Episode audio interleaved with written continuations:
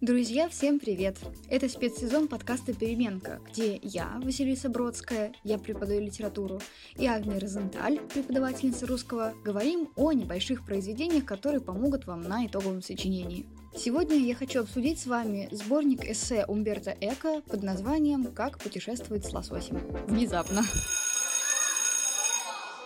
Наверное, сложно представить себе человека, и тем более филолога, который никогда в жизни не слышал имя Умберто Эко. Если честно, его персона, на мой взгляд, стала определенным маркером элитарности. Вы не читали Умберто Эко, вы не имеете права рассуждать о постмодерне, пойдите прочь и так далее. Я утрирую, конечно, и смеюсь, но все же.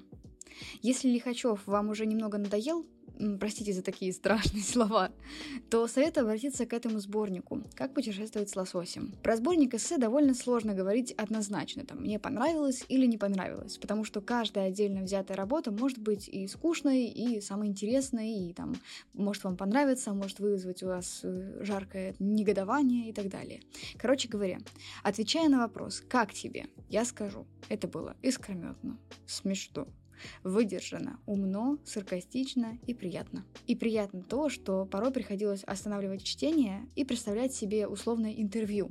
То есть обсуждать с собой какие-то суждения и утверждения эко, ну то есть соглашаться с ними или нет, благо там их очень много, например, можно порассуждать и на тему сущности таксистов, и, например, подумать о том, что тунец вообще-то рыба вкусная. А благо он не ультимативен, и это очень располагает к воображаемому спору, а как раз-таки возможность спорить, рассуждать и доказывать, аргументировать свою позицию — это очень замечательная способность, которую вы можете проявить на экзамене на вашем, на итоговом сочинении. Хотя все эссе тематически между собой не связаны, цельная картина у меня сложилась. Это витиеватая мозаика тонких мыслей и шуток с добавлением каламбуров, абсурда и добротного анализа жизни. Можно сравнить это чтение с близким общением с каким-то умным умным преподавателем, учителем или наставником. Слушаешь, поражаешься его эрудиции, э, и тебе даже немножко неловко, что он такой умный, такой великий, это без сарказма, если что.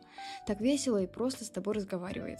Хотя перерыв между уроками там или парами и у тебя, и у него всего 15 минут. Но он решил уделить тебе время. Вот так вот. И вам за этим приятным спором все никак не разойтись.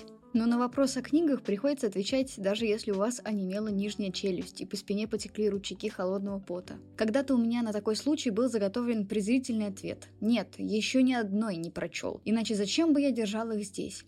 Однако существует риск, что после такого ответа последует еще один банальный вопрос. А куда вы деваете прочитанные книги? Поэтому лучше использовать стандартный ответ музыковеда Роберта Лейди. Гораздо больше, сеньор, гораздо больше, от которого гость впадает в безоговорочный ступор. Но мне этот ответ кажется жестоким и порождающим фрустрацию. Теперь у меня появился свой вариант. Нет, это те, что я собираюсь прочесть в следующем месяце. Остальные я держу в университете. Такой ответ, с одной стороны, вызывает восхищение моей практичностью, с другой побуждает визитера поскорее откланяться.